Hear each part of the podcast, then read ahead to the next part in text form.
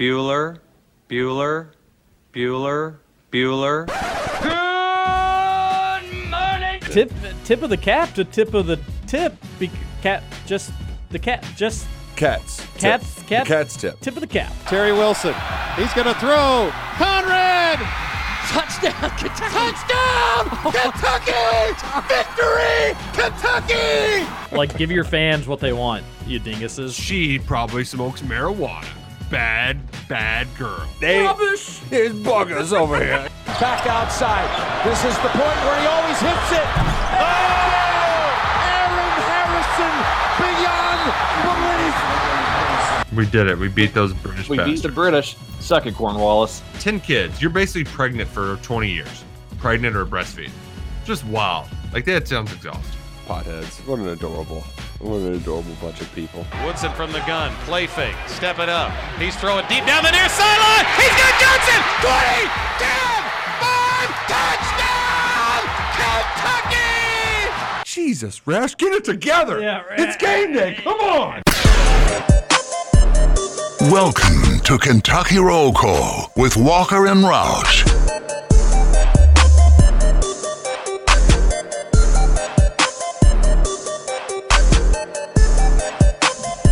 Hello, everybody. Happy Thursday to you, August 18th, 2022. You're listening to Kentucky Roll Call here on Big X Sports Radio, 96.1 FM, 1450 AM. TJ Walker, Nick Roush, Justin Kalen here on your Thursday, August 18th, 2022.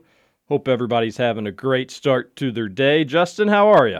I am still trying to wake up. I undoubtedly went to bed a little too late again last night. Had to stay up and watch the challenge, which was electric, so I'm glad I did that. I'm just trying to still find my groove on this Thursday. Wake up. Yep. That's what I need to do. I don't know, man. At some point, what can you do? Right. That's the thing. I'm so tired of being tired all the time. I didn't check our Powerball numbers. We could be millionaires and not even know it. We're not. I see the sign in the morning. Damn it. It doesn't change. Thanks for the hope, bro. Pretty sure we're not millionaires. Maybe we want a mill. That would work. Yeah, I'd be cool with that. Roush, how are you? Yeah, I'd be fine with that. Yeah, I would as well. I'm doing all right. Just plugging and chugging away. Plugging along. Good. Still haven't gotten down the pre-morning routine with Brooke at school yet. And like today, just Duke didn't want to wake up. He's been waking me up, and then now he doesn't want to wake up. It's just a whole. I'm figuring out how I need to buffer in more time. So far. Not the best experiment. Not the most successful. We're getting there. We're working our way through it. TJ, how are you? Doing great. Slept well. Not tired. Routine. Down pat. Man. Just loving every minute of it. Yeah. Yeah. Everything going great. Stay fair.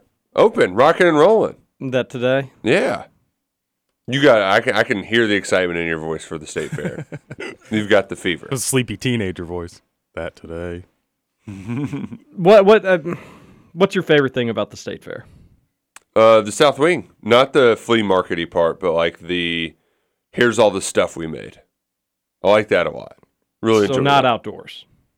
Yeah, I like that. I also like going when they have the chickens and rabbits. Not when they have like the cows and stuff. Like those are kind of boring. But when they have the fun livestock there. I saw a bunch of cows on 65 yesterday, and they were in a trailer. They weren't just on the road, but they looked like big-time dairy cows, like black, white spots, just your stereotypical what you picture when you think of a cow. Uh-huh. Now that you say it, my first thought was like, oh, these poor cows are heading to Butchertown. But I wonder if they were heading to the state fair. Could be. But they were heading...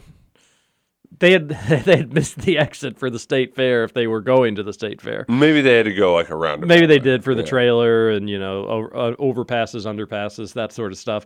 I thought I was saying goodbye to them to Butchertown and said I'd see you soon. Yeah, at not a fast food burger place near me, but maybe a steak near me or something along those lines. But they're gonna go get some awards, some ribbons. They now that I'm putting 2 to 2 together, they just looked like such stereotypical cows. Do they make the meat out of the white and black ones? No. Those are like the brown ones, right? So the white and black ones are dairy cows, and then the brown ones are the steaks. Man. And hamburgers. Imagine the life of like an animal, like a cow or a pig, and they load you up on one of those trucks. Open air. For a little bit, it has to be fun. Oh, yeah. But then you're like crammed in. One animal may fall over and just not be able to get back up. That's one thing I've always wondered, Scoots. You're from the Peekins, so you might know better. Did they ever lose their balance and fall over? Oh, I assume. But have you all ever seen Babe? The movie? Yeah. I have, of course. Yeah. Remember when they get loaded up to go to the market and it's like traumatizing and they all know what's happening and they get separated from their mom? And yeah, but that's also... That's how I imagine it would be. That scene. That's how I imagine it'll be. I just think the Babe, based on a true story.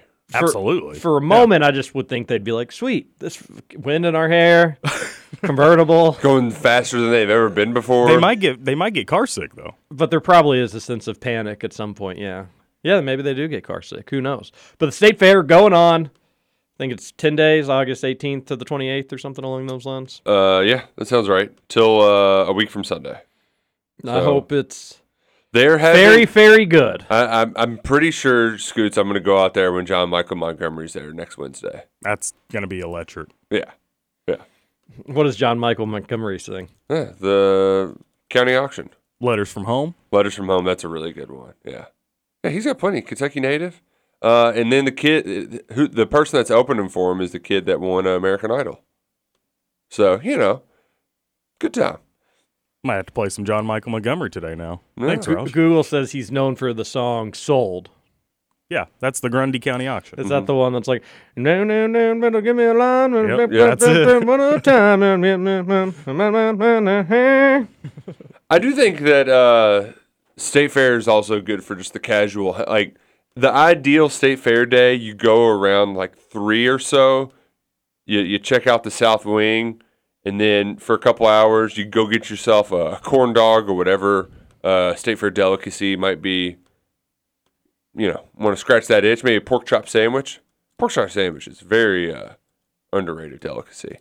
And then you head on down to the Bud Light tent. Enjoy some cold ones and enjoy some live music. Nothing wrong with a little live music and cold beer. I mean, let's go. Come on. Who would turn down a pork chop sandwich? Everybody loves pork chop sandwiches. The only downers that could potentially happen with pork chop sandwich, sometimes when you get the if it's too tough, which is rare if you're at the Kentucky State Fair. Maybe if you're at the Indiana State Fair, it might be the case. But if you get a tough pork chop, sometimes it might be tough to bite through that SOB, When I go to a semi-nice restaurant, I'm always tempted to get the pork chop. A good pork chop, it's top. Well, it's not number one, but it is, say, top 5 pieces of meat. Would a pork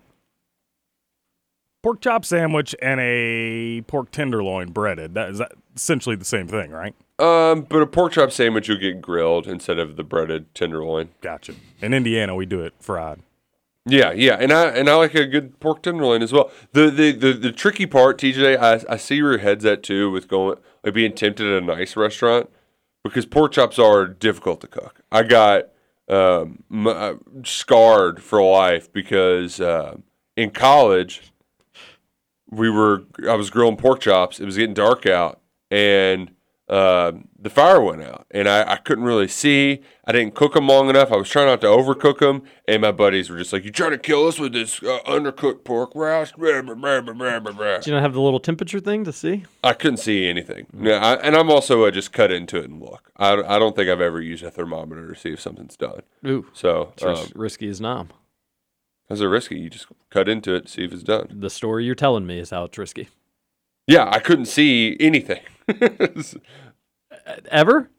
Like at some point you had to be able to see. It was like an hour and it was dark outside. I was hungry and I was like, surely these are done by now. No. Well, you should have had a little thermometer. Yeah, it was college though, TJ. Right. I have a thermometer now, but I don't also memorize the meats. Like, here's what you cook it to. You did just say that you don't look at the temperature of your meats. That's what I mean. Like, even if I did, I wouldn't know. Like, do you know what's the appropriate temperature to cook something? Yeah, I mean, every meat has like a different internal temperature. So I mean, do you know what any of them are? Because what is it? Steak like 140. How about steaks 140? How about chicken? This is a big one. Chicken. This is all the only one you need to know. I don't know. I wife knows them. She would probably be yelling at me right now if I didn't, like 110, 120 or something like that. Is 160? 165. Okay, all right. I was going one way or the other with those two. But she does most of the she does the big green egg in the temperature for her cooking, correct? Yeah, but we'll check temperature just for almost anything. Nobody wants to get sick eating some bad meat. And you're right, normally you can cut into it and see, but sometimes you can't. Sometimes it's tougher to have an idea if it's cooked all the way through, if some parts aren't cooked. But anybody who's had food poisoning, you just want to do anything to not have that again. Knock on wood. Just You've avoided that, Roush? Yeah. Wow, good for you. I've never had that. It's rough. That's the thing though, it could like happen to you today. You know, you never really know. Right. But it is the worst thing of all time. Well, probably not, but it is. One of my worst nights was the night that I got food poisoning. It's happened twice, actually. Oof. One much worse than the other, but the other one not pleasant. The other one was during like a high school dance. I've told that story. And I came home and was just like puking my you-know-what out. And my mom was just like, "How much did you drink at that party?" And I was like, "I didn't drink anything. Like, I didn't have a drop." I was like, we went to a restaurant before the dance, and I had a steak.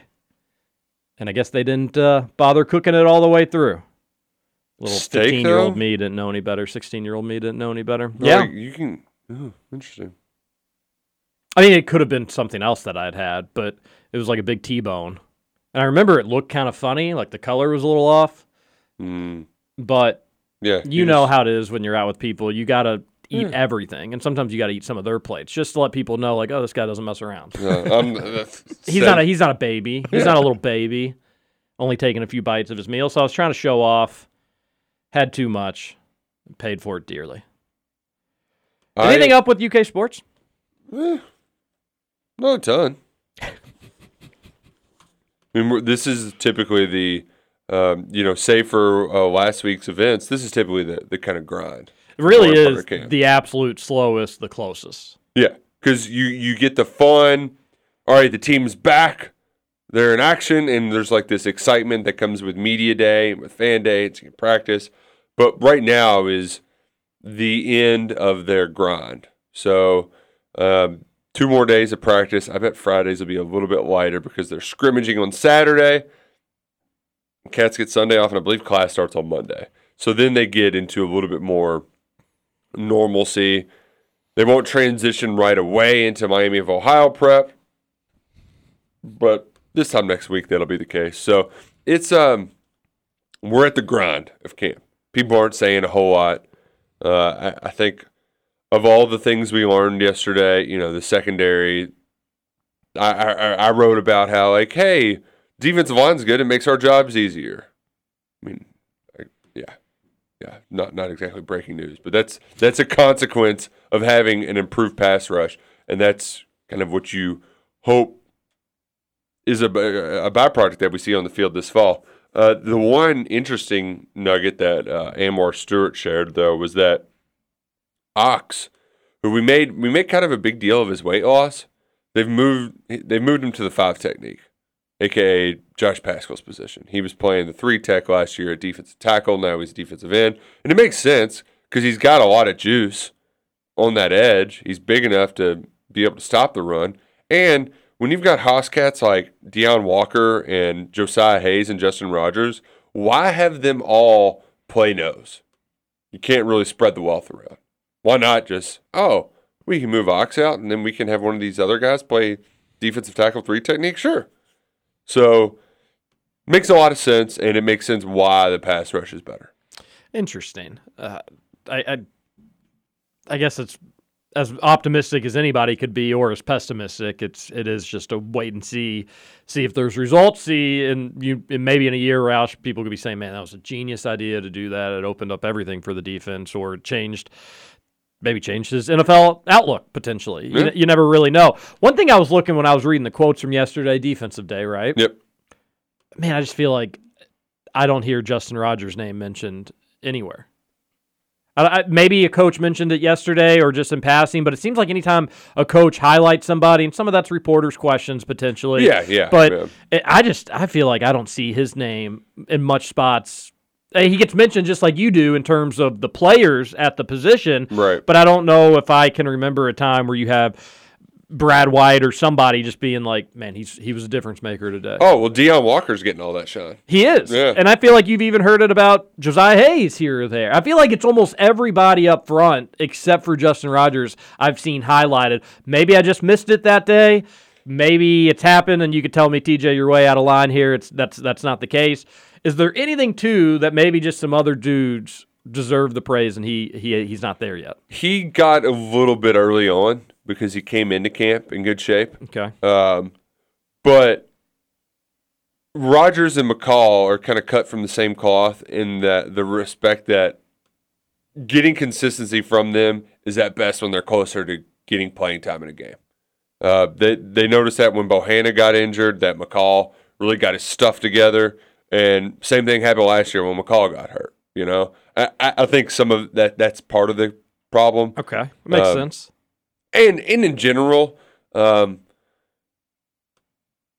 don't ever foresee Justin Rogers being a big sack. Like he would be a tackles for loss, but not a sack guy. He's a run stopping kind of dude. He doesn't have that explosiveness. I thought when I saw him on the field, I thought he had a little bit more. Now, that was day 3 of practice.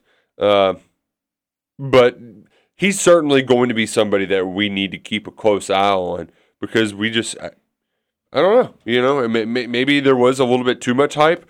But also, if he was slightly overhyped, he could still be a really solid player for the Cats. Oh, no doubt about it. And this is not even comparable to a Matt Elam situation in the slightest. Yeah. Justin Rogers probably came in a better player than Matt Elam left. So it's not – and that's the thing about recruiting is while it's exciting to get great players, 5 stars, high 4 stars, more times than not, there's reasons why they're ranked where they're ranked.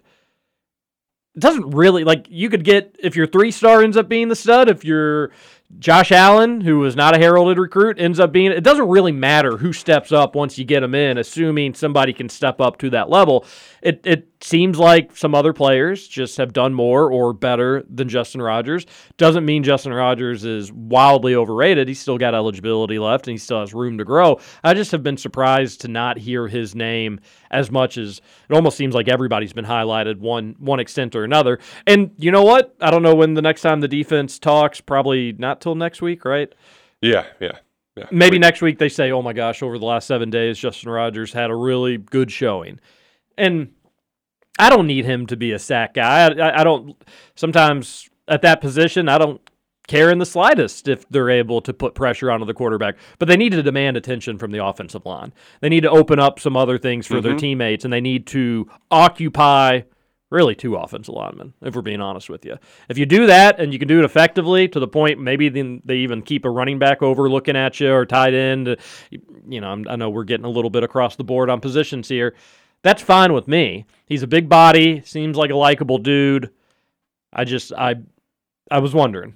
Yeah, and, you know, you kind of mentioned it earlier. You know, what if moving Ox out is this game changer? The thing is, too, is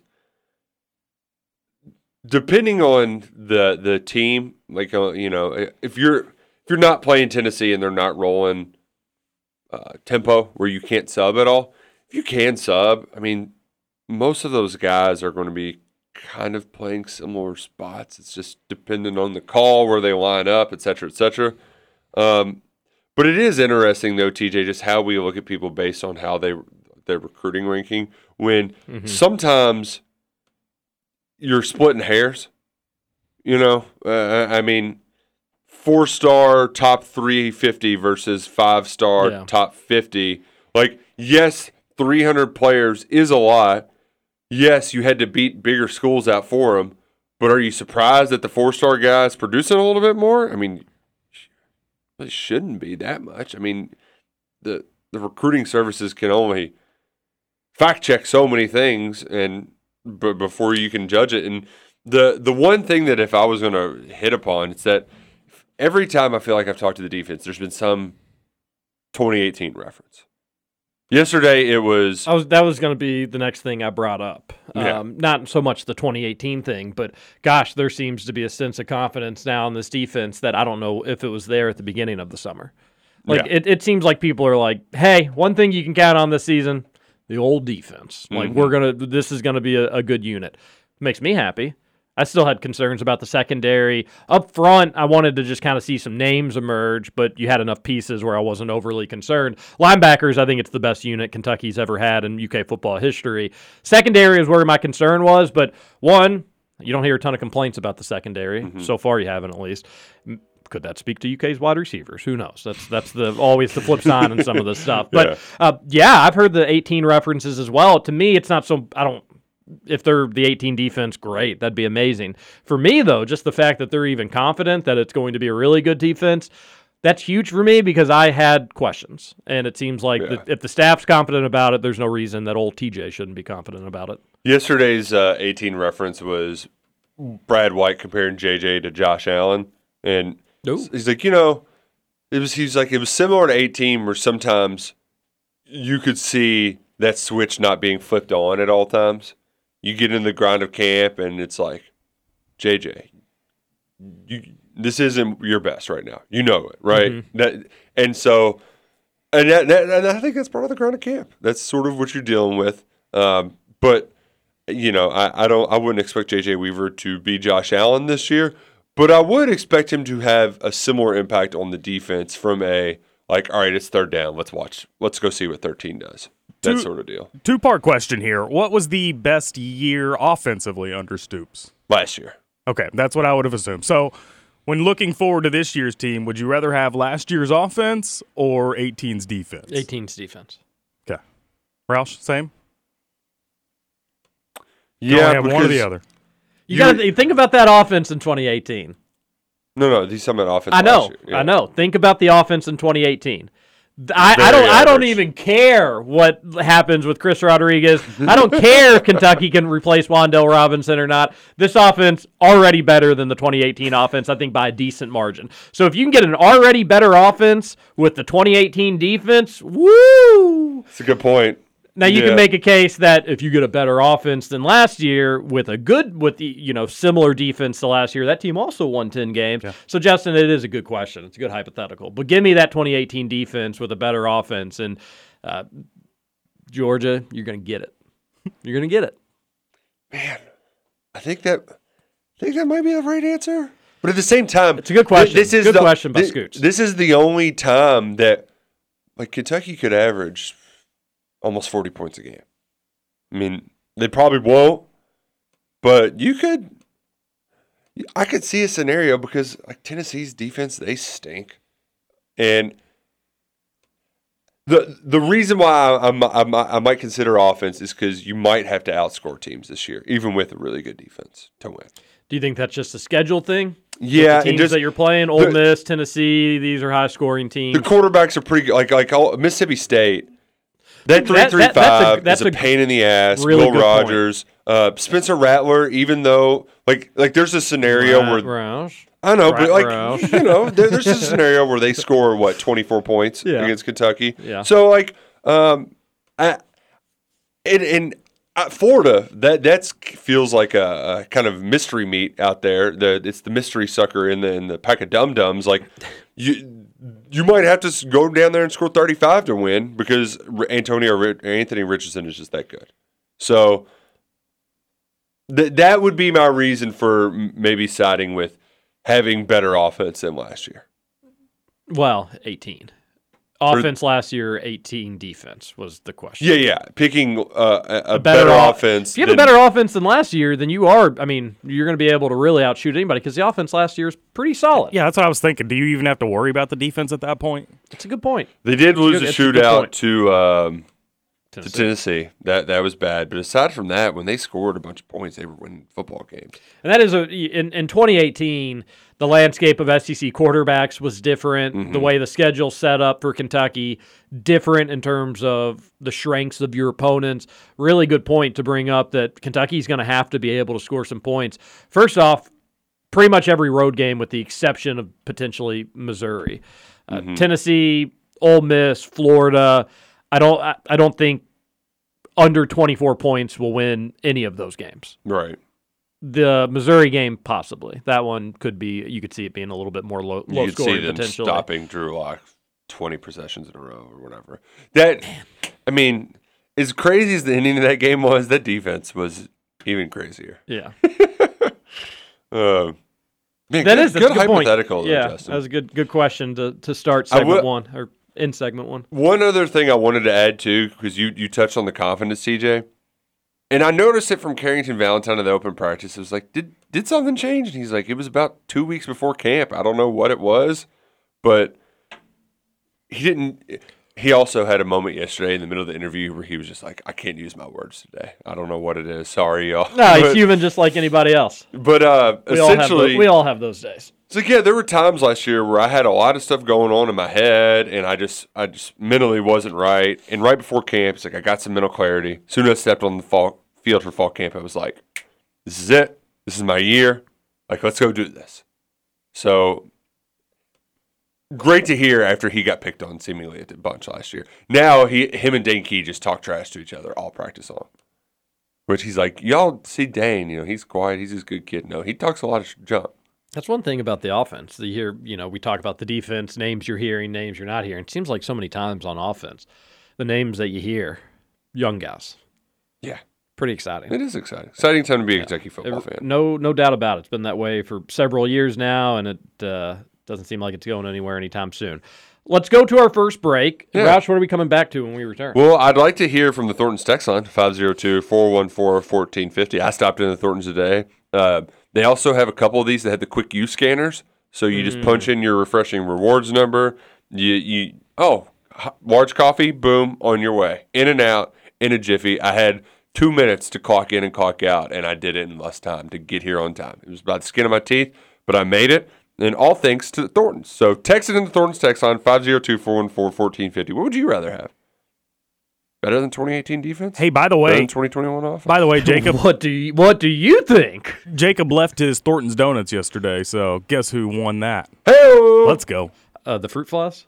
No, I took them home with me. Okay, good. I thought you meant like no. I would. You came in here today. Nope. Is there any food anybody would leave if it was just left out at the Big X Studios for 24 hours? Find out when we return here on Kentucky Roll Call on Big X Sports Radio. TJ Walker, Nick Roush, Justin Taylor. We'll be right back. And I said, hey, pretty lady, won't you give me a sign? I'd give anything to make you mine or mine. I'll do your bidding and be at your beck and call. She's a one of a kind. I'm going once, going twice. I'm sold on a lady in a long black dress. Well, she won my heart. It was no contest. With a ruby red lips, blonde hair, blue eyes. Well, I'm about to bid my heart goodbye. Welcome back to Kentucky Roll Call. We've got the two most dingus humans in the world as my co-host. Come with me. Hail Mary, one quick see. Welcome back, Kentucky Roll Call here on Big X Sports Radio. 96.1 FM, 1450 AM. By the way, Scoots, Trevor wants me to record something today. Has he told you about that? Yeah. Okay. Something for St. X, right? Yeah. Although I guess it's like it's a Shady Rays St. X like hybrid, so I don't know if these are going to be playing during St. X games or what the dealio is, but happy to do it because I do love Shady Rays and I do love St. X. I just saw St. X tweeted out a video of a kid that's playing for the Tigers this fall. Tigers doing some recruiting. What do you mean? It's a good. What do you say? Kid looks like he's a player. Looks enormous. Yeah, well, you're defending state champions. They didn't win with a bunch of DeSales Colts. Will you be at the old Rage Cage tomorrow night? No, I have a bachelor party I'm leaving for today. I will not be on radio tomorrow. You're not going to do radio tomorrow? I'm not doing radio tomorrow. I would actually, if the place has internet, I'd be open to it. Because one, how many people are radio either? Were you really not? Yeah, I wasn't going to be here either. So. This is working Jacob! Out. All things coming up, KRC. Intern Jacob, we're going to need you to do radio. If the place we're staying has internet, I have no issue doing it. I doubt anybody would even be awake at the place that we're going. But yeah, I'll be out. So no, I will not be at the St. X game either. Rough and rowdy tomorrow night too. Yeah, you all got to get that at the bachelor party. Have to. Yeah, that's a perfect bachelor party. Like especially you're going to a lake type deal. You get out in the sun, you drink all day, you come back, you blindly bet people. I will say there is one of my friends. He he lives, you know, block away. So whenever Rough and Rowdy happens, we always got to watch it. Mm-hmm. But he's one of those guys, though, that like, he follows Barstool so closely that he's got inside information. Yeah. But it also can sometimes backfire. Because he's a smarty pants. He thinks he knows what's going to happen. So you got to be tricky when betting with him. I bet if they're, yeah, but you just need to get him on like a new boxer that he may not know much about. And he's jaded by either the positives or the negatives that the person he's going against. And then I love what normally the game that we'll play for Rough and Rowdy. Rough and Rowdy is an amateur boxing event, amateur, pro-am, I guess, because some people do get money. Yeah, well, but they're all amateur boxers in a pro-am, I guess. Some of them are returners. Like the big fights, they're like, all right, we know this guy's good. He talks trash. We'll bring him back. And it's in West Virginia. Barstool puts it on, so it's kind of like a ridiculous broadcast, if you will. I think it costs $10 or $15 for like pay-per-view, but you can get it on your TVs and stuff like that. And you get some, they'll have women boxing against each other. They have little people box against one another. Then they have just like incredibly overweight people box against each other. Those are just kind of like sideshow shenanigans. And some of the sideshows are hilarious. But the final, sometimes they don't. Oh, sometimes they're amazing. Sometimes they're great fights. Sometimes they're such bad fights that they're funny. Yes, it's entertainment regardless. But then, like, the final four matches are generally actually good boxers or people who just genuinely want to beat the crap out of one another. Kick-ass knockout in the last one. I don't know if I remember. Also, Shizat Darizat. Yeah, he's awesome. He's Electric Factory, too. Yeah, I made sure to enunciate. But he's an Electric Factory. Just don't get your hope. If you're going to order it, the main event always sucks. The main event generally lets down because it's usually like somebody who's like semi-famous to try to draw in views. So who's the main event for this one? Well, that's the thing is I don't think they're doing a big one for this one. I just know one of the women that works for them in the office is in it, but I don't know if they have any sort of big headliner to try to draw people in because they've been so disappointing the last few go-rounds. Just get like the two best, like get Shiz Rat and get like one another great, but just get good boxers to be the main event. Like they've got great boxers. That's all I'm fine with. I don't care if there's like a sexy storyline to it. Just get the two best boxers that for 3 minutes are going to put on a good show. It's really fun. I don't know if we gave the best. It's just TJ and I are admittedly being like, this is meatball guilty pleasure at its best. And it's a social watch. If you're just like on the couch on Friday night watching it by yourself, you're probably not going to have like an amazing time with it. But if you get some people and you get the drinks flowing or, you get some side bets going, now I bet this person's going to win. No, he's going to get knocked out in the second round. Oh, yeah. You got to have some singles on the floor. Makes it a lot more fun. But they do it once every, like, what? 2 or 3 a year, maybe 3 a year. Yeah. So they're fun when they put them up. So yeah, that's on Friday. You get high school football starting again on Friday. College football a week from Saturday, if I'm not mistaken, for week 0. Cats, of course, 2 weeks. Vandy, Hawaii at 10:30 is going to be just degenerate. P.M. Yeah, I mean, at Hawaii. It's at Hawaii. Yeah. Hey, don't forget Indiana Little League at 3:00 today. Indiana cheated to beat the Kentucky team. They beat them twice. Yeah. It was fair and square. They cheated both times, which made it even more egregious. Both of these times. Hey, by the way, is they going to be on the Big X, Scoots? No, not a shot. By the way, shout out to the London guys. Yeah, without a shot, we do a lot of Little League games. Yeah, no, it's on TV though. And it's a team that's way up north that we don't even cover. But we cover games that are also on TV. Purdue, they also play football on TV. I mean, every game that we cover is on TV from any college above level. But you're right, not necessarily for Little League. Regardless, Scoots, we're out on this team. You can't root for them. Yeah. I'm rooting for them. You cannot root for them. They're not even part of your neck of the Hoosier woods. But they're Hoosiers, and that's all that matters. They don't even identify as Hoosiers. They're family. They're closer to Ohio. Do you identify as a Hoosier? Absolutely. Scoots. Anyone born in Indiana is a Hoosier. No. That's the definition. That's the definition. Oh, is that all it is? People who are born and live in Indiana. Would you rather Southern Indiana be annexed into Kentucky or Louisville be annexed into Indiana? Ooh, man, that's about as good as my football question you had. Not really. Probably Louisville into southern Indiana. There's a lot of Louisvillians. Yeah, get us out of this state. And then their other option is Indiana, which is just like a tiny bit more progressive Kentucky, but about the same, all things considered. Yeah, I would not welcome Southern Indiana into the Commonwealth. You're not invited, and you're not entitled to Louisville either. Nope. I would take Cincinnati. I would take Southern Ohio. That's so rude. You know what? I'm taking pretty much 20 miles, any border of Kentucky except Indiana. What about? I'll go into Illinois. Huntington, West Virginia. Yeah, bring them up. West Virginia. You don't want Evansville? West Virginia gets a bad rap because their people are generally pretty nasty to folks in sports capacities. Easily a top 5 most pretty state. Let's rank them. Hawaii. I mean, California, just because you got to take everything into it. I don't have it's hard for me to rank the prettiness if I haven't been to there. That's true. Because like the Northeast. Maine is definitely up there in the pretty, so that's 3. I got to put West Virginia at 4. That means I got one more spot. Commonwealth of Kentucky, yeah, of course. Kentucky is beautiful. Like between the rolling hills, the forests, the lakes, the rivers, the caves, the streams, it got it all, baby. Well, and the thing is, too, is it is fun to vacation to like a Florida or go to New Orleans, but I would not describe either of them as beautiful. You know? Like of course the Keys are different. Like that's an exception. Every state will have pretty parts. Yeah, but I mean even New Jersey has a shore. You know, like so, but overall, see, the thing is I've been through West Virginia countless times, going to like Virginia to go visit family, friends, and stuff like that. But I don't know how much actual West Virginia, like adventure. Yeah, like we went to a concert at an amphitheater in Charleston, and that was awesome. I bet that was a blast. Oh, it was the Avett Brothers too. So they're yeah. Oh, everybody was probably like that's the opposite of like facing West Virginia's fan base in a sporting event.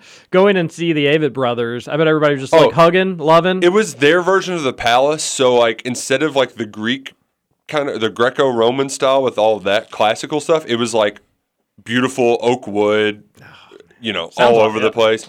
And, awesome. Of course, it started snowing as soon as we crossed in the West Virginia border. So when we left, it was like a fresh small sheet of snow covering the ground. And then we went to a dive bar, and the Avett Brothers showed up. It was... What? Yeah, it was crazy. I've never heard this story before. Yeah, When was this? College? After? Yeah. It would have been 2013 or so. It was right when they were throwing out bangers, too, like emotionalism and stuff like that. That was awesome. Yeah, that sounds like an awesome time. Yeah.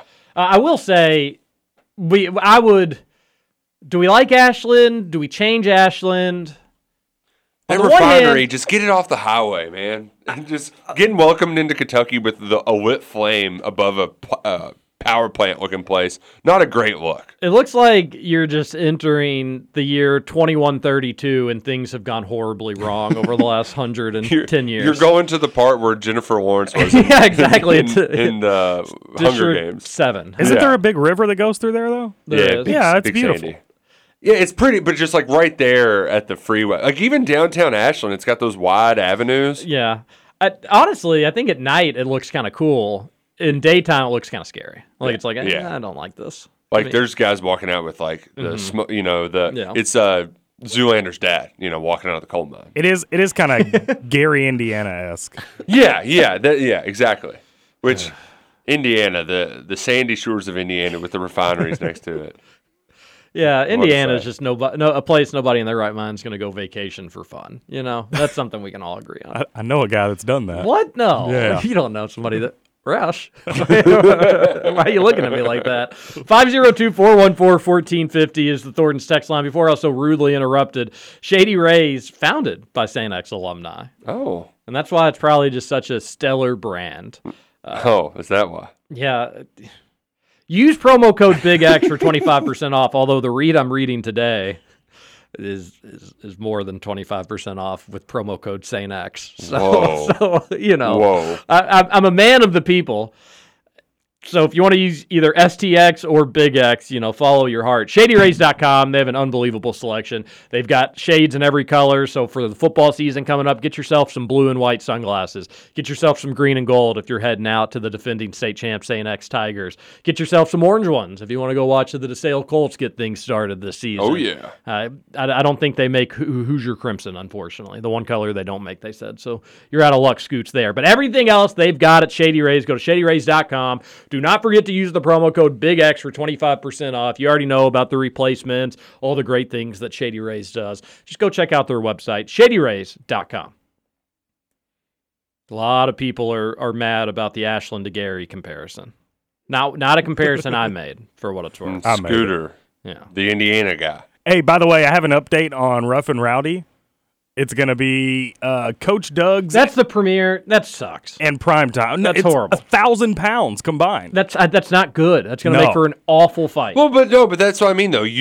The main event, you don't, like, it. The main event should just be a good boxing match or just, like, such a fun storyline, like Jose Canseco and Billy Football. That was a terrible fight.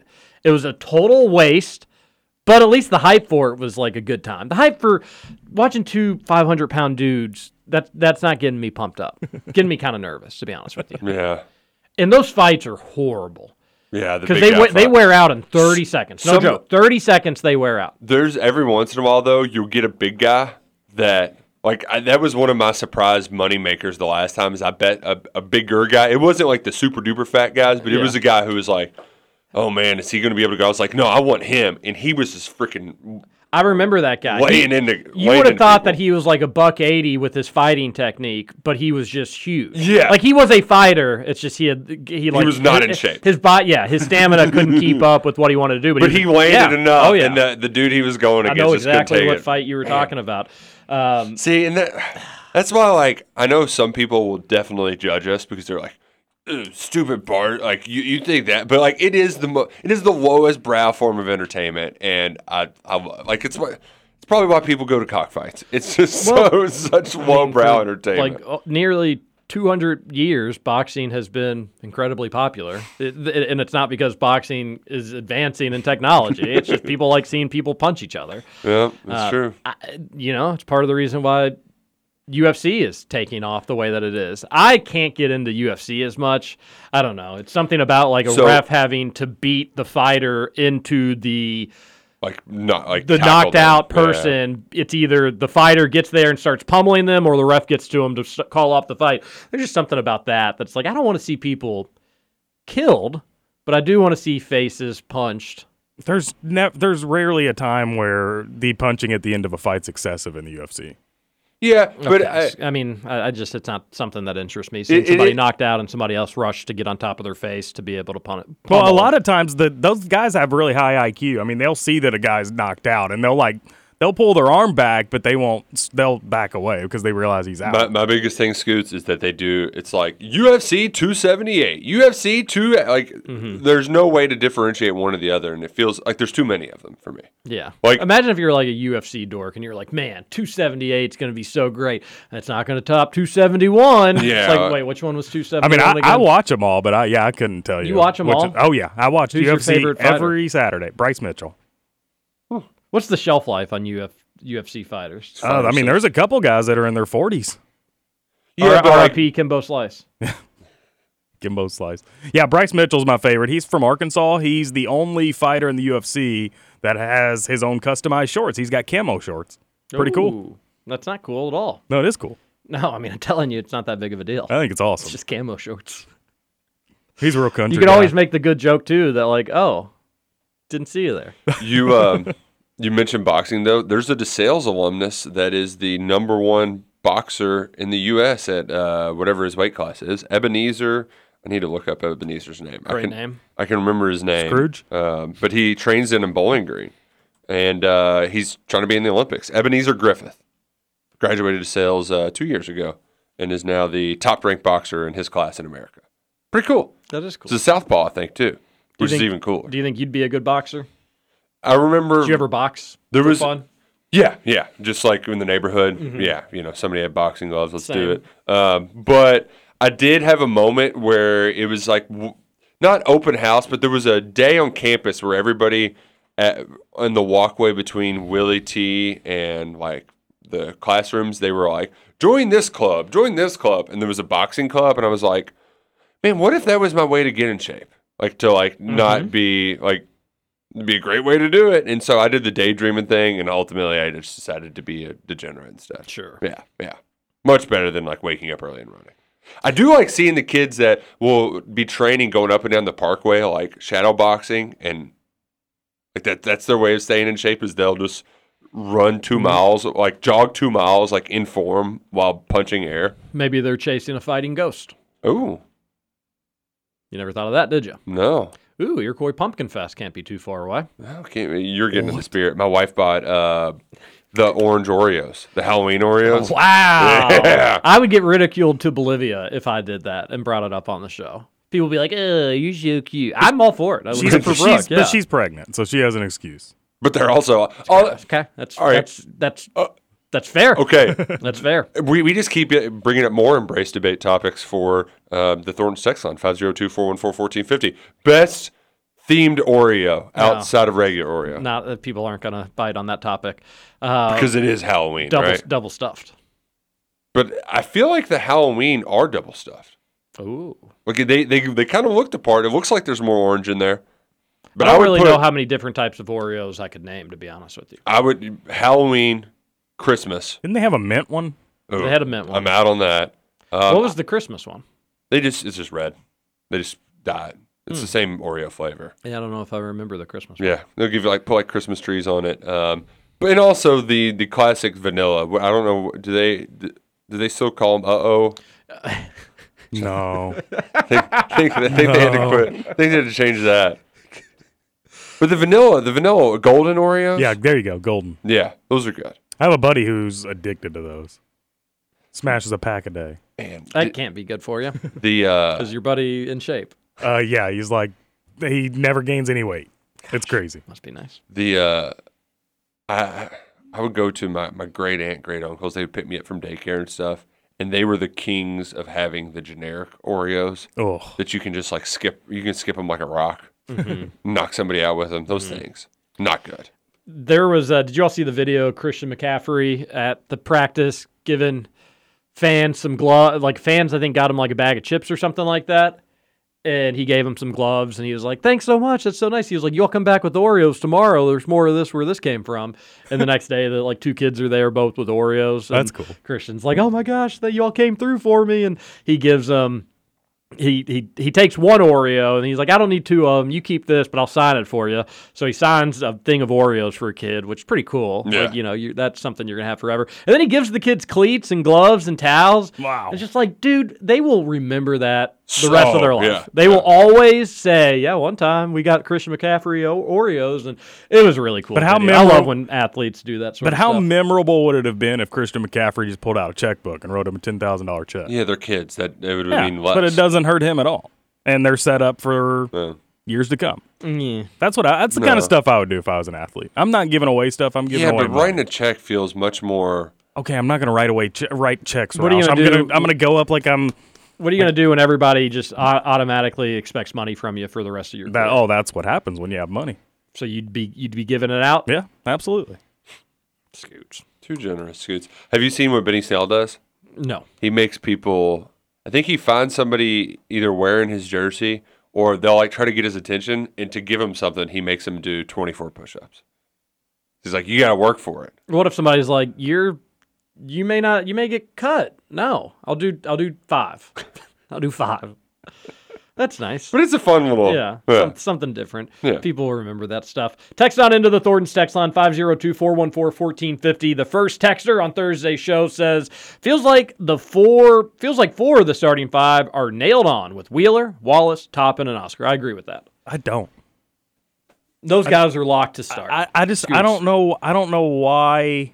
I mean, it probably will end up happening, but I don't know why Wallace is thrown in with those other 3. I mean, I think those 3 are guaranteed for sure. Because Wallace is the highest draft pick on the team. Yeah, I know that, but we talked yesterday, I guess it was. I would have Reeves in there over Wallace. But why not Bofa? Yeah, could be Bofa. Could do Bofa. What's Bofa? both of them players. Yeah, but you do it for the ball handling, though, Scoots. And Wallace is your best defender. He's on the floor. Scoots. Yeah, but if you have Wheeler in there alongside Reeves, I mean, both those guys can handle the ball. It probably will end up being Wallace. I'm just not sold. All right, so take Wallace out, put Reeves in. Who you doing, Livingston? Who you doing? Yeah, Livingston. You're going sure. Wheeler, wow, Reeves, Kentucky fans Livingston, would hate you. Toppin, Oscar. They're playing all big guys. Hold on, time out. Scoots is in charge. Time out. If we're being honest, I loved that first lineup thrown out at the Bahamas. The Toppin, Oscar, Collins, Reeves, and Wheeler. I love that lineup. That's great. It's like you want what you can't become, and that's just freakishly tall. I'm fine with that lineup. I don't hate that lineup. There's really not a lineup I think you could put out there, assuming you're not going too deep into the bench, that I wouldn't dislike. But the texter is right. Those four dudes are starting, and then it's who is the fifth? Do they go Livingston? Do they go Reeves? Again, going back to yesterday's conversation, some of it could determine who can handle coming off the bench, who can't. But Wallace is starting, Scooties.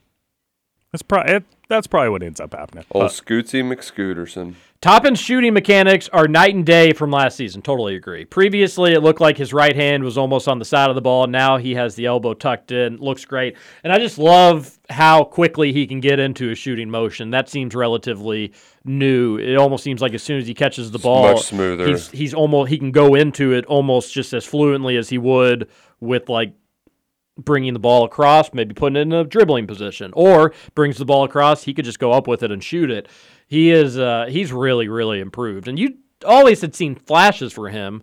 You just, one, needed to see more consistency, but more importantly, I think you just needed to see an opportunity to let him be out on the floor and figure it out. And when you had Keon Brooks, he was getting too many minutes, in my opinion. Let's end hour number one. Hour number two, going to be heavy on the Thorntons text line. We had some good football discussion to start today's show. We could get back to that if you all want to. We can talk more basketball like we're doing right now. High school football starts tomorrow. Whatever else you got for us, send it on over on the Thorntons text line, 502-414-1450. A Thursday edition of Kentucky Roll Call here on Big X. TJ Walker, Nick Roush, and Justin Caleb. A good-looking woman to sit on my lap. A G with an O over the D. T with an I, and M with an E, that's best good time. A good time. Over? You say over? I ain't heard no family!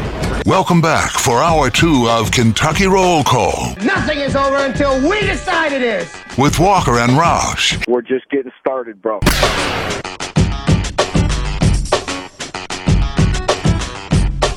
Welcome back, hour number two of Kentucky Roll Call here on Big X Sports Radio. By the looks of the Thorntons text line, you folks were treated to a little hot mic situation. Seems like that's been happening more and more lately. Yeah, hello, bussin'. Trying to get us all fired, buddy? No, it's this freaking log. It drives me nuts. Oh, that's what it is. It never does what it's supposed to do.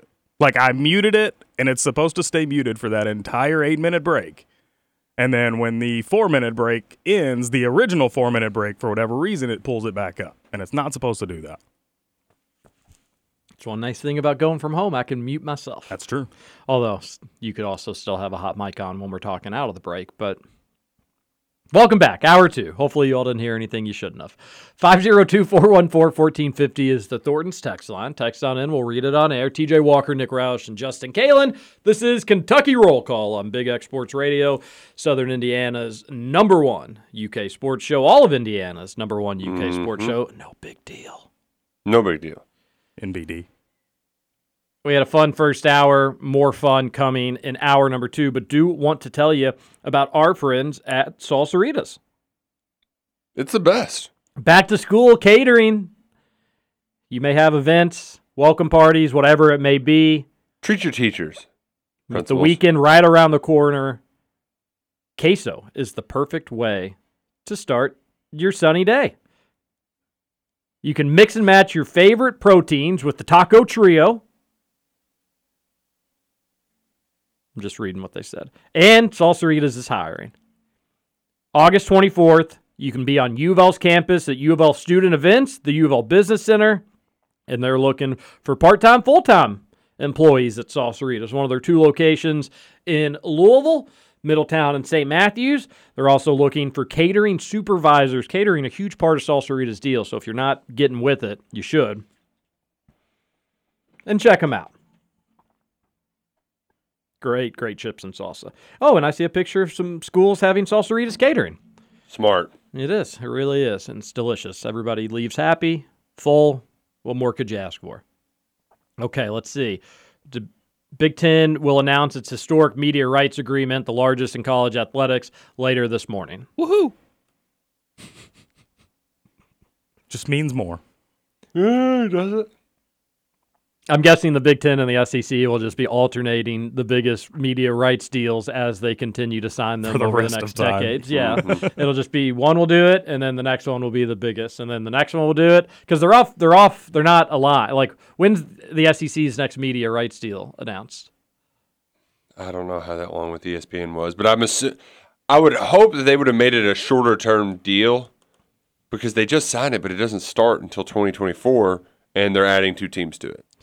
They weren't included with that negotiation. So you should, in theory, be able to get more money. Yeah. So, yeah, I don't know how long that one is. Yeah, with those deals, generally what they say is that you're paying way too much in the immediate future, the next couple years. But at the end of the deal, you're getting Steel City, USA. And that's why the deal runs up. It ends up kind of working itself out. Then you make a new one. So be on the lookout for that for the Big Ten. We're going to have two power super conferences. ACC, suck it. Breaking news as of yesterday. Dick Vitale, you've gone from being in remission to being cancer-free. Nice. That's huge. Yeah, it is huge. Man, that's awesome. Suck it, cancer. Cancer is the absolute worst. All-time suck it to cancer.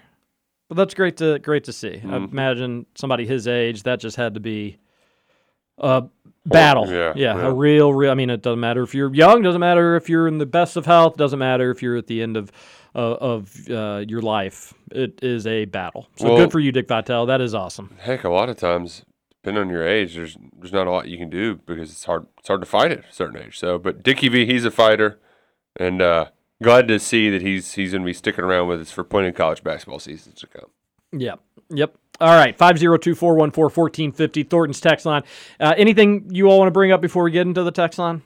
I want to shout out my mom. She's listening to the show today. First time in about once every 2 months she'll listen. Hello, Miss Scoots. So, yeah. You've raised a good boy. Sometimes. Yeah. We also had some news. You mentioned the Big Ten media rights deal. Another kind of big picture college football story that Pete Thamel had. The board of managers for college football had a brief discussion on Monday about major college football operating under a governance structure outside of the NCAA. That is, hey, we're going to have a different college. We're not reporting to you, NCAA. This is going to be the college football. It's going to break off. The College Football Committee of College Football. Yeah. CFMCF. The way somebody put it too, that didn't, even though it feels big, it also feels inevitable. The one thing that I think is a little noteworthy is that they haven't shut the door on expansion before 2026. The SEC? Just that board of managers, the college football. I don't know what makes them the board of managers. What do you mean by expansion for the board of managers? Like expanding college football playoff expansion. Yeah. Good. Because the Big Ten's big kick pushback was just they wanted to give their friends at Fox a chance to bid on it.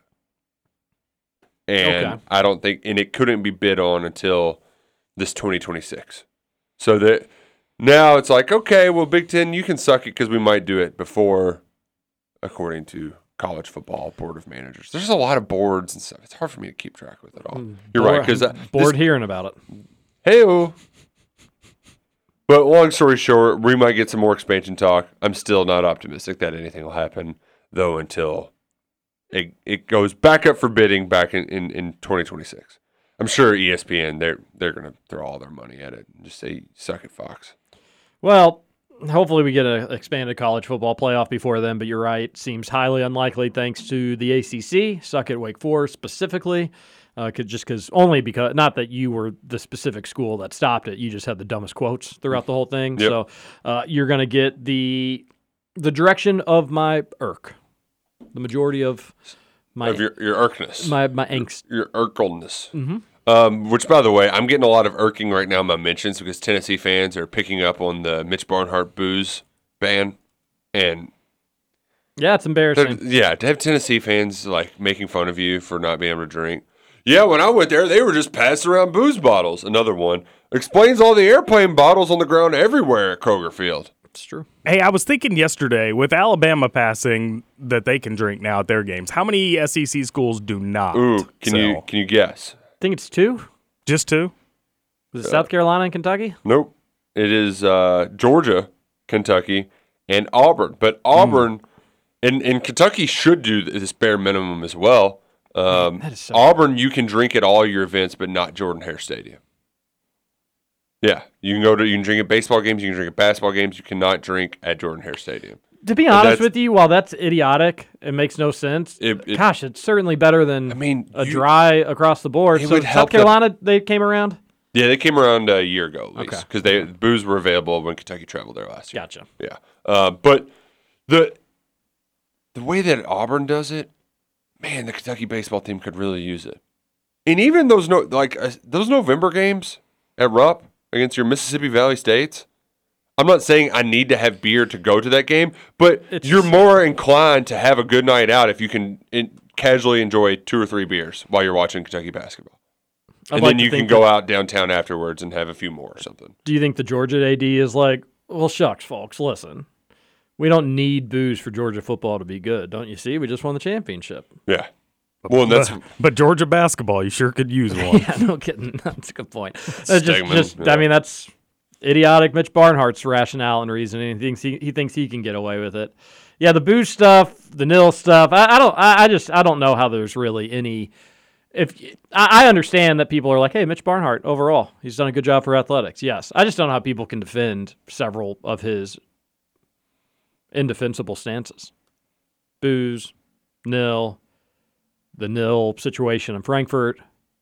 Obviously, how he handled this coaching situation. But Alabama will have booze everywhere in the SEC except Kentucky, Georgia, and Auburn for football games at Auburn, according to Roush. Let's get back to this Thornton's text line, 502-414-1450. Daniel Orton was a goober, but he was a nice shot blocker. Yeah, he just never really got enough time to showcase it. Sophomore year, Daniel Orton with Brandon Knight in that group would have been fun to watch. Yeah, he messed up. Ranked Boogie ahead of him, though, right? From shot blocking standpoint, I think Daniel Orton was probably a more talented shot blocker than DeMarcus Cousins. Is there a better example of someone who left early that shouldn't have than Daniel Orton? Yeah, Dakari. That's true. Yeah.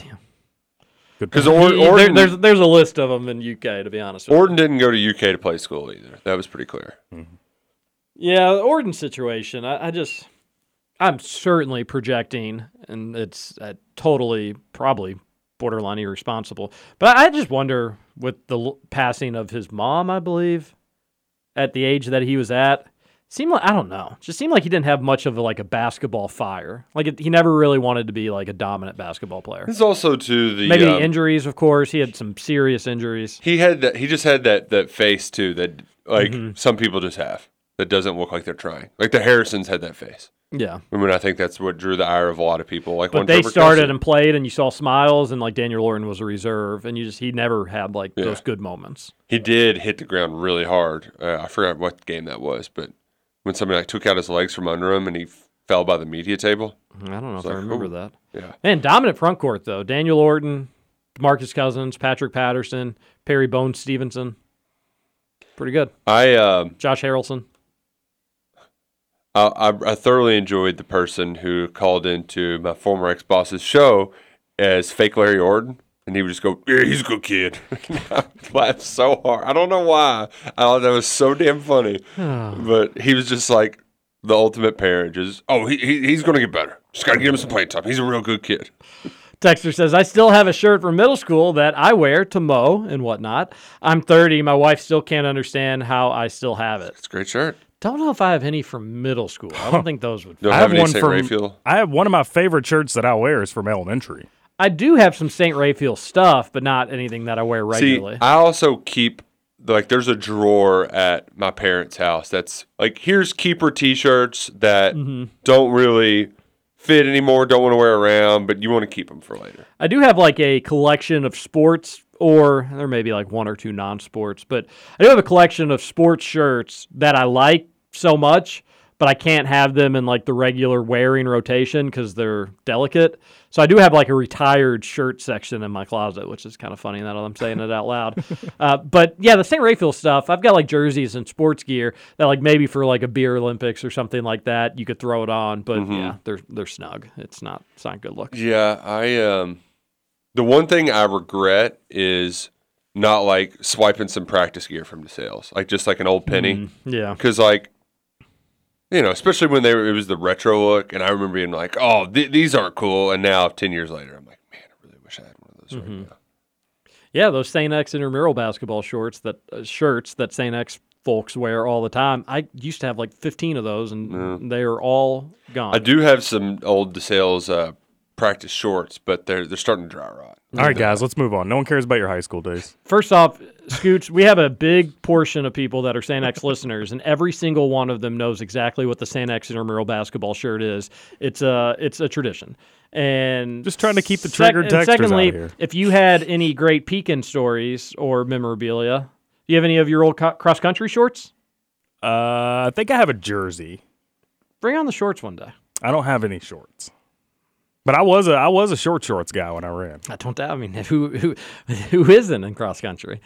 What if you wore just super baggy like 2009 John Wall shorts? Underrated shot blocker Terrence Jones. He was properly rated. Texter. I will say though, he does go down in the pantheon of overlooked or underrated Kentucky basketball stars, like him, Brandon Knight. People in hindsight you don't look upon as the greatest Cal players, but were really awesome. He's underrated. They actually played on the same. He was a great player, did a ton, 2 Final Fours, national championship. I think as a shot blocker, he was solid, not in the conversation of the UK greats. Listen to yesterday's podcast. Trevor is technically correct about pole vaulting. There's a box that's kind of a slot where the pole is planted. Never mind. Someone already texted about this. Don't want to give Trevor too much credit. Well, you stick the pole in the box, but you still have to move to get to there. And you have to have, I would imagine, a little bit of coordination, athleticism to make sure as your momentum's going that you're putting the pole where it needs to go. Trevor can't even – I don't know if Trevor –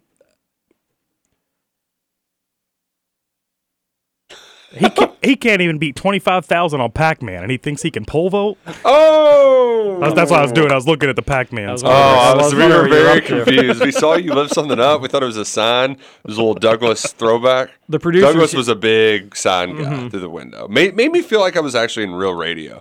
Yeah, Douglas would be, like, hold up a sign and be like, caller, John. And it'd be, like, all in huge letters. Yeah. Being told we have a caller, John. Pro's pro. He really was. Not showering every day is wild. I average about 1.8 per day. You're a liar. I don't think they're a liar. I'm telling them that they're a liar. Or you have a ton of free time. I just don't have time to shower. Heard that. Not to pull a Scooch. Scooch, yours and I's days.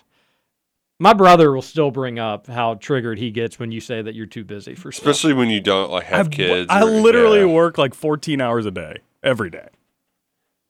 13, 14 hours. And then you watch 4 Stranger Things. No, I don't watch. I don't. If I watch one, I'm still not out of season 2, guys. There's a person that Trevor finished the whole Game of Thrones series in like 2 days. Oh, my God. Yeah. Which, by the way, do you want to do a preview for the show Sunday? Today? Can't do today. Well, if you're going on a bachelor party, then I guess we're not doing a preview today. No, at all. We're not. Well, we'll be fine. I'll just tell people, hey, subscribe. No, yeah. I mean, do see what Trevor's up to. Yeah. Was he on there with y'all? No. He did like one or two. Mm. Yeah, one or two. I'd like to do a preview. I just don't know where I'm going to have the time. Yeah, it's a busy time of year. But also, the showering twice, like waking up, getting up 15 extra minutes early to take a shower and get ready. Not worth it. No, not worth it at all. Although, like, I do wonder if any, and none of us do, like, work in a big office setting, I'd probably be more inclined to, like, want to look presentable. That's true.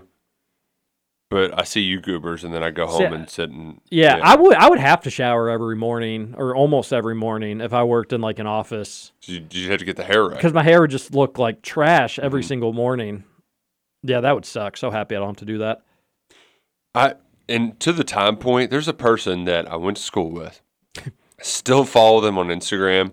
And I like them as a person, but it's kind of a hate follow because the stuff they put out there just... Does anybody else ever get anxious and clean the tubing of your dryer for 2 hours? I'm like, to clean? Or just like, I've had so many feelings, I've just not been able to do anything for the last 3 hours, so I had to take a shower and reset. And I'm like, where do you have time to have feelings? Like, I just do. There's no time for feelings. Just go, do. Well, 45-minute Instagram video talking about your feelings? Huh. That's a lot of free time. You got time for a 30-second Instagram video. I used to play against Kevin Love from ages 8 to 10. We played on 9-foot rims to start, and he was finger rolling. Man. Pretty cool you got to play against Kevin Love, though. Yeah, that's awesome. I love every once in a while Spencer Hall will put a call out on Twitter to ask people for stories playing against freaks like this. Mm-hmm. Kevin Love at that young of an age is a little bit different. Like, I'm curious Kevin Love in high school when he was bigger Kevin Love and he was just physically dominating people. As much as they kind of joke on him now because he's on the tail end of his career, Kevin Love was freaking awesome at basketball. And the fact that he transformed to power forward to three-point shooting specialist, I mean, he was a viral video before they were viral because he would chest pass those full-court shots. What a beast. He's dominant. Yeah. The fact that we'll be swinging the clubs and the Cats play the very next day is actually immaculate. Like, so immaculate that the vibes will be considered illegal. Gambling board about to be absolutely loaded week one. Oh, man. And you'll be able to place your bets when we're doing the Big X Sports Scramble out at Elk Run Golf Club on September 2nd. Very underrated perk of playing in Indiana. Is that Plumlee, bro? That is a Plumlee, bro. Please don't ask me my favorite taco on Scramble Day. Oh, wow.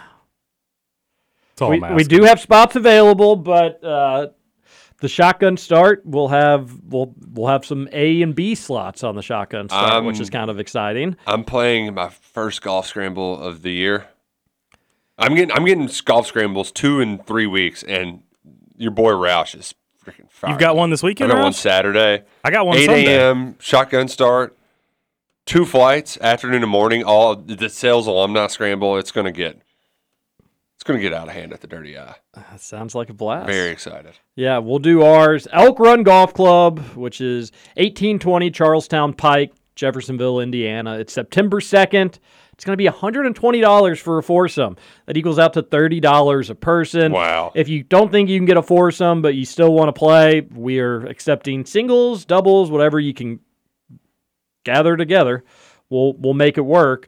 And you can just email bigxscramble@yahoo.com to make it official. We'll have longest drive, closest to the pin, raffles, Shady Rays, delicious quesadillas and burritos. We'll have it all out there at Elk Run Golf Club, September 2nd. Come join us. We'll be doing the show out there starting at 7. The shotgun starts the second that we end. And so we won't have time to hit the range or get any putts in, boys. We'll have to just go out there fresh. Oh, well. At the end of the day, we'll just tell Jacob to hit the range because it's really just going to be his scramble anyways. Yep. All things considered. Yeah, if he was as good as he was a month ago, we'll be all right. Imagine a couple more weeks from now. Shoo. Alex from Koga here. Oh, hey, Alex. TJ, is that a Thornton's banana caught in your throat, or are you just happy to see me? Ayo! Another texter said, wacky Wednesday idea. Michael Phelps swimming in a chicken suit, beak and all, Olympic-sized pool, down and back versus Scooter Dingus running barefoot one lap around the pool with random baby oil puddles. Who wins? I think Scoots on land is going to win. If Phelps didn't have to go back, I'd probably take Phelps. I'll double down. How about instead of me running, I'll ride a scooter around with random oil puddles, and I have to do 2 laps. All right, now we just got to get Michael Phelps in a chicken suit on board. We got Scoots on board. That was the hard one. Just found out a friend, an acquaintance, maybe is a better way to put it, broke their jaw on a scooter. So could have been worse. Yeah, you got out lucky, buddy. Oh, I've said that the whole time. I did not hit my face at all. So, which like I'm never getting on one of those again. Probably not. There's no chance in France. Definitely get on one of those again. Those things are a blast. TJ, how bad would the Packers be if they didn't have Rodgers? Oh, they'd be not good. I mean, but also like take one of the best players in the NFL off their team. How good are they going to be? Like, that's totally true. But Green Bay, I think, has a top 5. Wide receiving, a bottom 5 wide receiving core in the NFL. That ain't good. Offensive line has some question marks this year. I think it'll be better than some Green Bay folks are freaking out about. I do love the running backs. I think it's one of the best backfields in the NFL. And then I really like the defense for the most part. But the fact that Allen Lazard is Rodgers' number 1 option is just disgusting. And I like Lazard. I like Lazard as a number 2 or like the best number 3 in the NFL, but to have him be your number 1, in fact, Green Bay didn't bring anybody else in. Like if you were, I know we don't talk fantasy football, but if you were to draft a fantasy football wide receiver, how far would you have to go before picking Aaron Rodgers' top receiver? You know what I mean? Like that, which you shouldn't have to go. Like you would think that Aaron Rodgers' number 1 receiver, pretty high pick. That's not going to be the case when you're doing your drafts over the next few weeks. And I know Green Bay did bring in Sammy Watkins, but... Sammy Watkins is still playing football? How old is Sammy Watkins? 38? I'm telling myself Green Bay is going to be a buyer like once the season starts and one team has an injury and they're like, all right, well, this is going to suck. We may as well get rid of some people. It doesn't happen as much in the NFL, but it does. Sammy Watkins is younger than us? I thought he was older than us.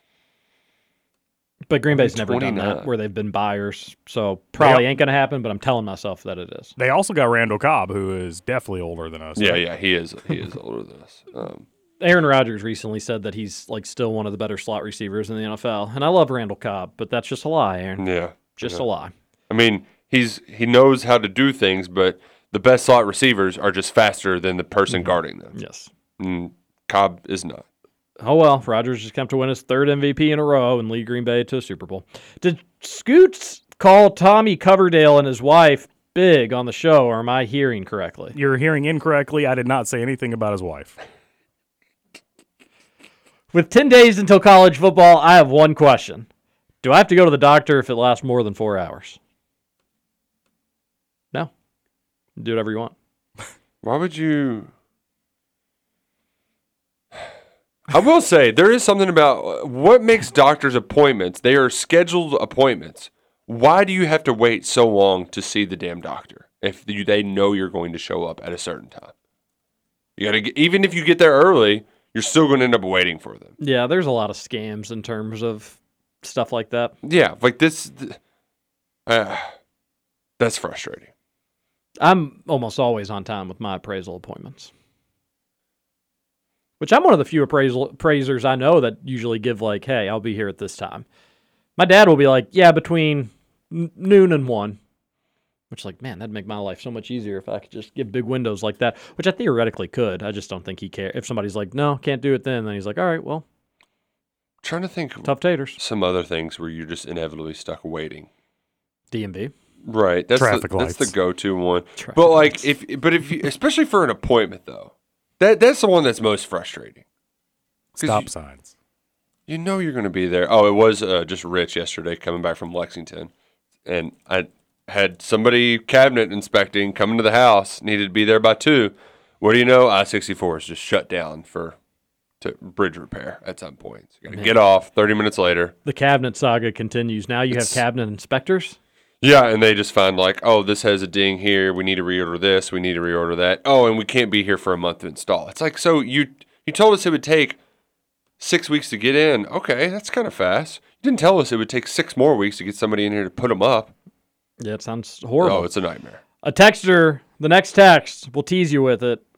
Could Mitch make Stoops leave town? One texter brings up something. We'll come back. We'll talk about it. This is Kentucky Roll Call on Big X Sports Radio. We'll finish up the Thursday edition of KRC when we return.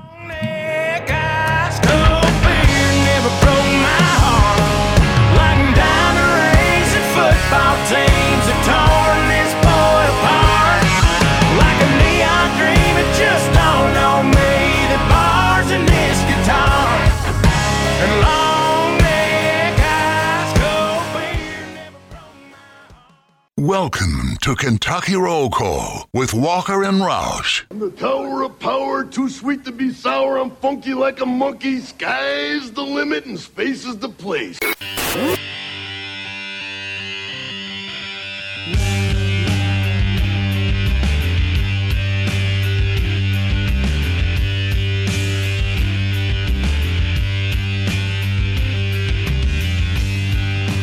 Welcome back. One final segment, Kentucky Roll Call here on Big X Sports Radio, 96.1 FM, 1450 AM. Remember, pop into Thornton's whether you need gas. They're going to have the cheapest in town. Download the app.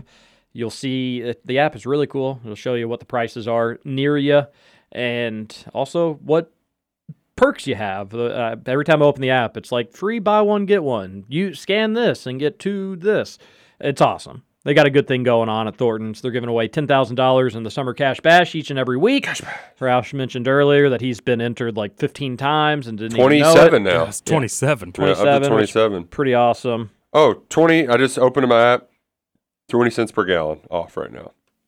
That's awesome. So I can get gas for $3.36. Roush is like the equivalent in Thornton's dollars like you are in Salsaritas bucks. Yeah, it sounds like it. Yeah. Rolling in it.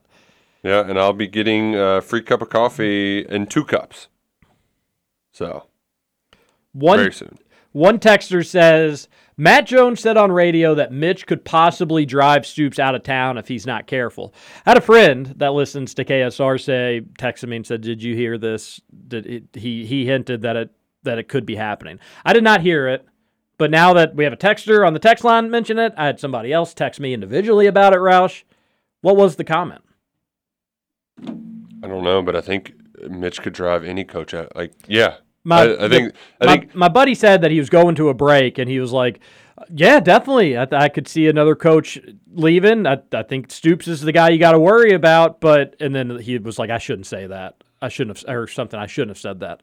The texter made it sound like he said too much, whether intentionally or unintentionally. I don't know. Well, I just think in general, Mitch showed the public support that he needed to on Saturday, but if he doesn't start getting the wheels turning on that indoor facility though, and then you're breaking promises that you kept, and it would tick him off, and maybe he feels like he would get better support elsewhere, because it goes back to that kind of low maintenance conversation we had. Like Stoops just wants the bare minimum to be able to be on the same playing field as the SEC, and that involves having the proper facilities.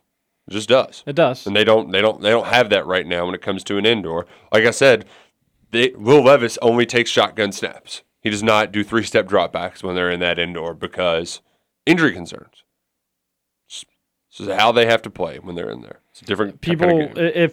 If Alabama came calling, there's some jobs where I think UK fans would be able to understand. Like, okay, that'd be tough to say no to, but. If Stoops leaves for a job that's not deemed worthy, holy smokes. We think we've seen meltdowns before in UK land.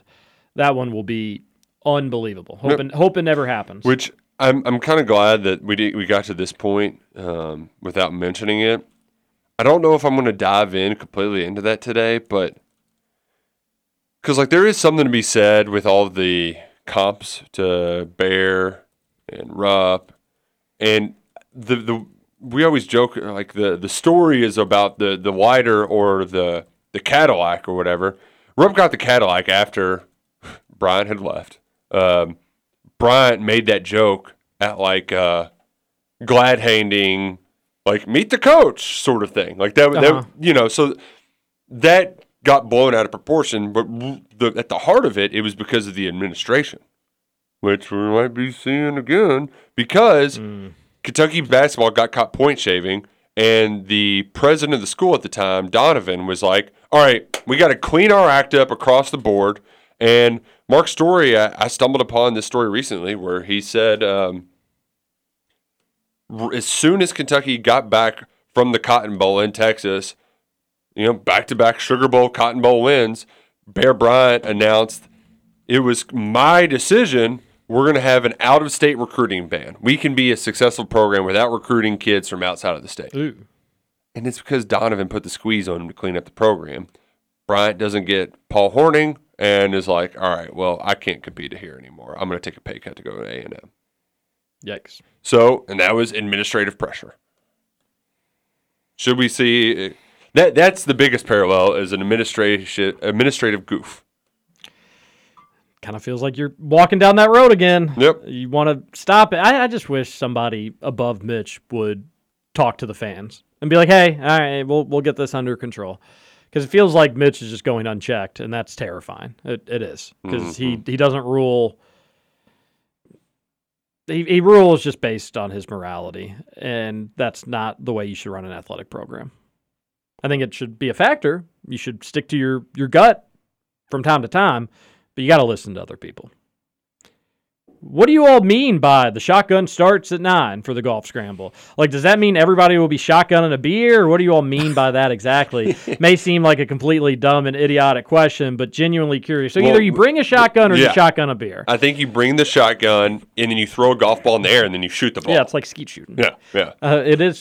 The scramble I played in last weekend and was just totally horrible at. They had a potato gun. It was like part of a gimmick where like you could pay $5, and the potato gun shoots your ball, and you get your ball where the potato gun is. That's a fun gimmick. I would definitely pay for that. They were testing it as they were kind of like, hey, scramble's about to start. Here's what this thing is. And then they shot it. And I said, talk about a shotgun start, because it made a huge noise. Yeah. And everybody was just like, TJ, you're the funniest. Can I get your autograph? And they were just going crazy for it. Did it shoot the ball far, though?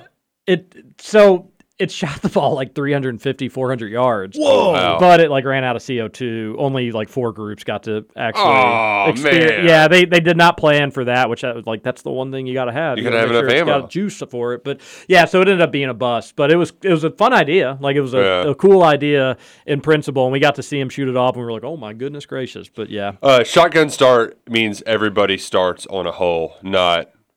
Yeah, it's not like, all right, we're going off one first, then you all, then you all, then you all. Everybody will just start on a hole, and then they'll say, all right, everybody, start, and then you play. And you still play all holes. You just go in a different order for most people. Pretty sure I'm starting at the hardest hole in the course on Saturday, so that'll be fun. For this scramble, it's actually a double entendre because we're going to shotgun beers at the start, too. Yeah, that seems like a good idea, right? Yeah. We started on a... Actually, starting with a shotgun is... We started on a par 5, which...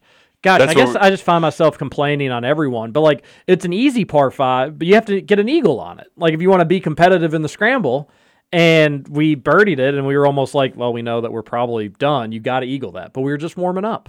Yeah. We will be sure to give ourselves the easiest shotgun start hole. Yeah, Justin, Scoots, you're gonna play a role in that, buddy. Yeah. What do you all want to start on? 4? The easiest? Yeah. No, not the easiest, but a par 4 that's an average par 4. Average par 4 that we can birdie, but also shake some rust off. I got you. Yeah. I got the perfect one. Because like the easiest holes are like closest to a pin. Like you're just screwed. Starting on a par 3, just...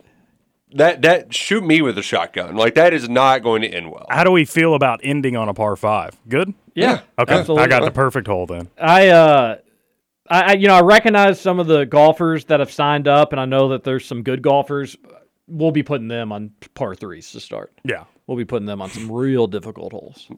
Like Ryan DeChieriera, you're in big trouble, buddy. A texter says, is this why Indiana won't play UK on a neutral floor? Love the Bobby Knight is already in midseason form and didn't talk to the media after the game. Oh, and it's a clip from classic college basketball. And what year is this clip going to be from? 1995.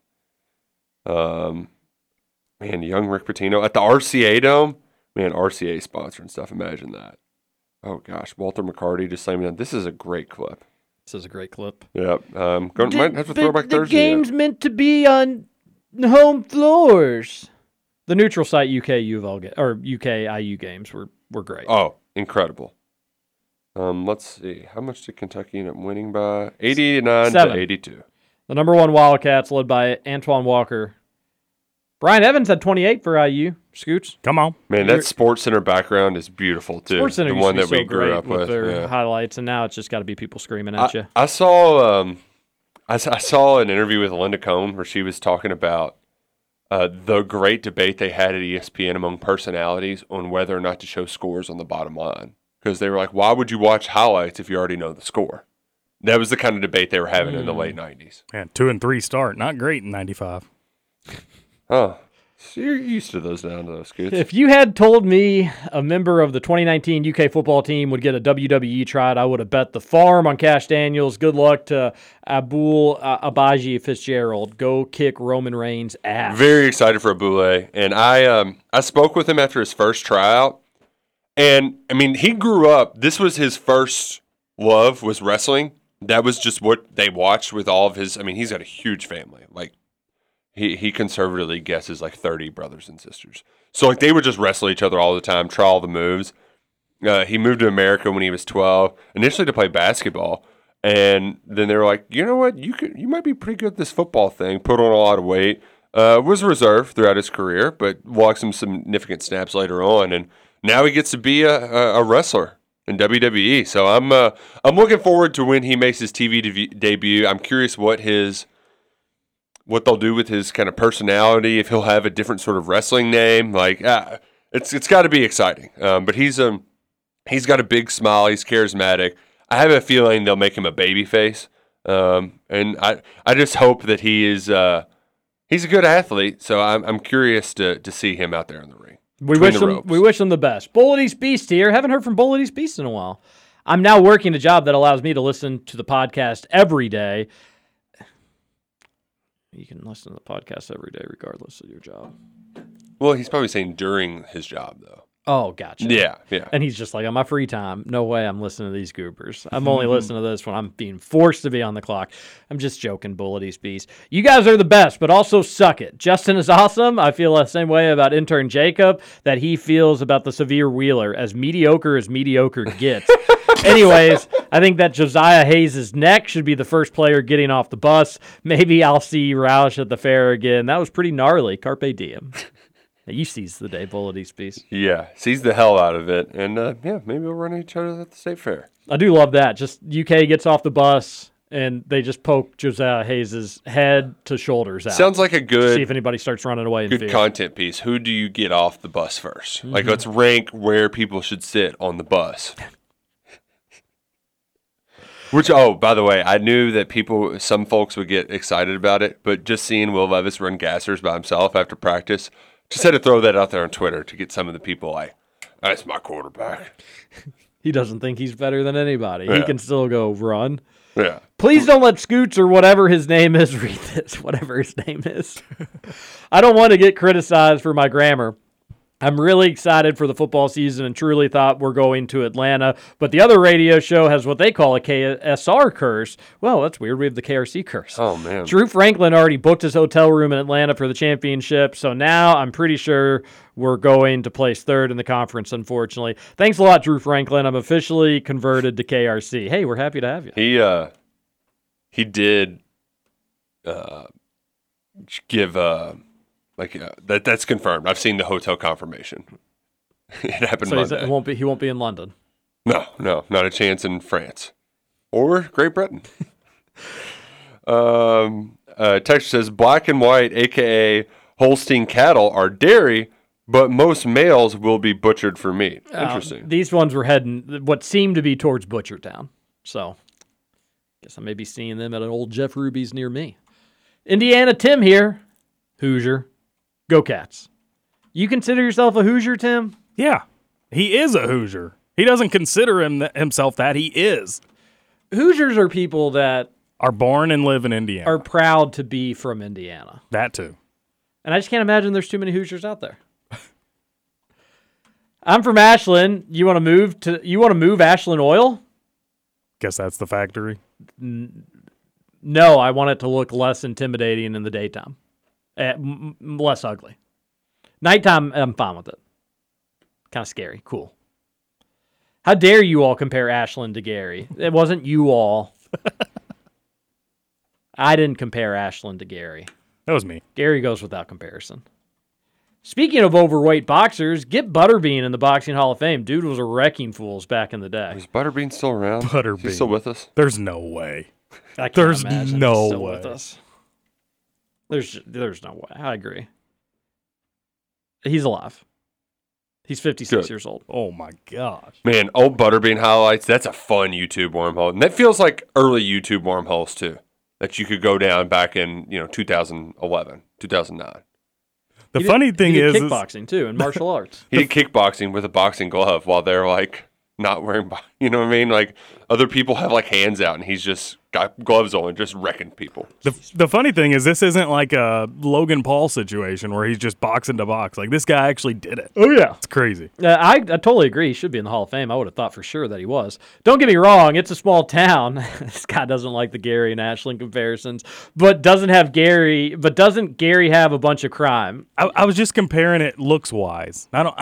Nothing else. I don't know anything about Ashland or Gary for that matter. Ashland is a prettier place to drive by. I agree. Than Gary. I agree. Not a seasonal, but give me red velvet Oreos. Don't you know that red velvet's just chocolate? Those people just remain the worst of the worst. Red velvet, too, is also just like a really good red velvet is great, but most aren't. Most are just average cake. Okay, you take it easy, Julius Randall's mom. Actually, she wouldn't have added that second part. Oh. She was a big red velvet lady. Oh, gotcha. But yeah, like a really good one is great with the cream cheese frosting, but like most of them are just pretty average. I've had a slice of 2 strawberry cakes in the last month.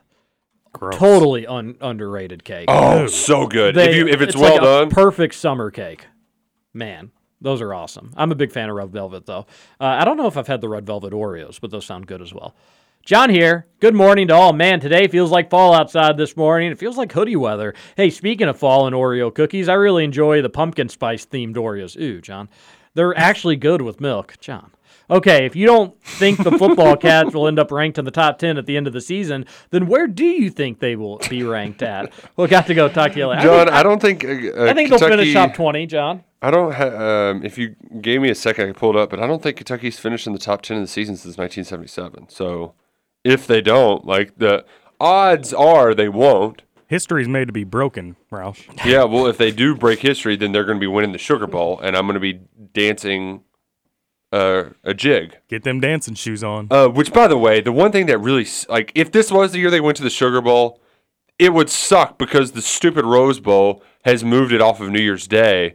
They're playing the Sugar Bowl New Year's Eve, and it's at like noon. So instead of partying New Year's Eve in New Orleans and then being hungover for a little bit and then going right into the game at 8 p.m. the next day, it's just a whole New Year's Eve deal now. I really think that the nice perk of the Sugar Bowl is that 8 p.m. kickoff New Year's Day. You can enjoy your full New Year's Eve experience. Yeah, I don't care. Well, you might. You're right. I may when the time comes. And when the time comes, you would probably... I mean, you're going to enjoy it regardless, but it would be more beneficial to have 2 awesome days instead of just one jam-packed one. I don't disagree with that. Discuss the legacy of Alex Poitras. Kind of a what-could-have-been legacy. What was and what could have been. Mm. But I'll always think fondly of him. Just wish he was in that 2015 game. Yep. He had an awesome game as a freshman against Duke, too. Can't say this one, but did I hear someone mention Kansas City during the hot mic? Wasn't it San Francisco? No, it was Kansas City. Was it? Yeah. Here's a deep line drive to left. I don't know if you guys are going to be hearing me on the microphone anymore. I mean, it's not funny, but it was pretty funny. Bad thing to say, though. Yeah. John here again. Hey, thanks, TJ and KRC crew. I got my poster, and it's awesome. I'm so excited for the football team is winning every game and will be champs, baby. If you ain't down with that, you can suck it. We'll got to go talk to you later. Oh. I came through on one KRC thing. The poster folks got their poster. Woo, good job, TJ. Or you'll get them in the next few days. Want another reason to be excited? Why? Did you see Chris Rodriguez's Instagram story yesterday? No. He said something along the lines of "Can't wait," and it's a picture of him versus Florida. Is it a sign that he's going to be back against Florida? Yeah, you would think that would be a sign that he's going to be playing against Florida. Of course, UK football can't say anything about it. And also, another thing that I think is a little bit funny is like If they can't take anything. People just will literally mess their pants. Calipari says he hasn't seen him. What the hell? But Stoops, for months now, has been doing the old rope-a-dope with Chris Rodriguez, and people are just like, okay, I hope we have him. If Cal was doing something similar in this boat, I mean, he did. He has. He's done it a ton. He did it with Shaden Sharp. Yeah, but got completely crushed. This is no different of a situation. It is. And UK's, it is not. It's not an injury. It's not an injury. Which makes it even more likely. It's also the words he uses that just tick people off. Who? For injuries. Cal. It's the, I haven't seen him. That, like, it's a very specific grievance. I don't doubt that he probably hasn't seen him. Stoops just says, I won't comment on that. Like, I think people would be more happy if Cal just said, I'm not talking about injuries. Roush. It's ridiculous, but it's the truth. That's why people get mad. But like, and I think it's that is a double. No, it's not understandable. It's a double standard. No, saying I haven't seen him versus no comment is the difference for you. That's just idiotic. No, I mean it is quite literally idiotic. No, because people are annoyed by the you have a bias of it. No, no comment. If John Calipari said, "I'm not talking about injuries," people would accept that more than I haven't seen him. I agree. That is a fact. I do agree because they feel like he's just pulling their leg and jerking around just because he can. What do you think the no comment answer is? What do you think is that? I can't talk about it, and I'm not. I refuse to talk about it. Who cares? They would rather him. You're so wrong. They would rather him be straightforward than make up some excuse that he thinks people have a bias against Calipari. Partially, in part, because of rhetoric of another radio show. No, you're just wrong, TJ, in this instance. But you know, when people are wrong, the best thing you can do is talk over them and not let them finish a point. Yeah, because you're just wrong, though. I'm not. If Cal was doing a Chris Rodriguez situation, and he has done it, he has and continually has been crushed. Nobody is keeping any sort of pressure on Stoops just to tell folks what is going on. So if we want to... And it is... absolutely ridiculous. Do you want to compare it to Sharp's situation? Because this Rodriguez is admittedly different than injuries.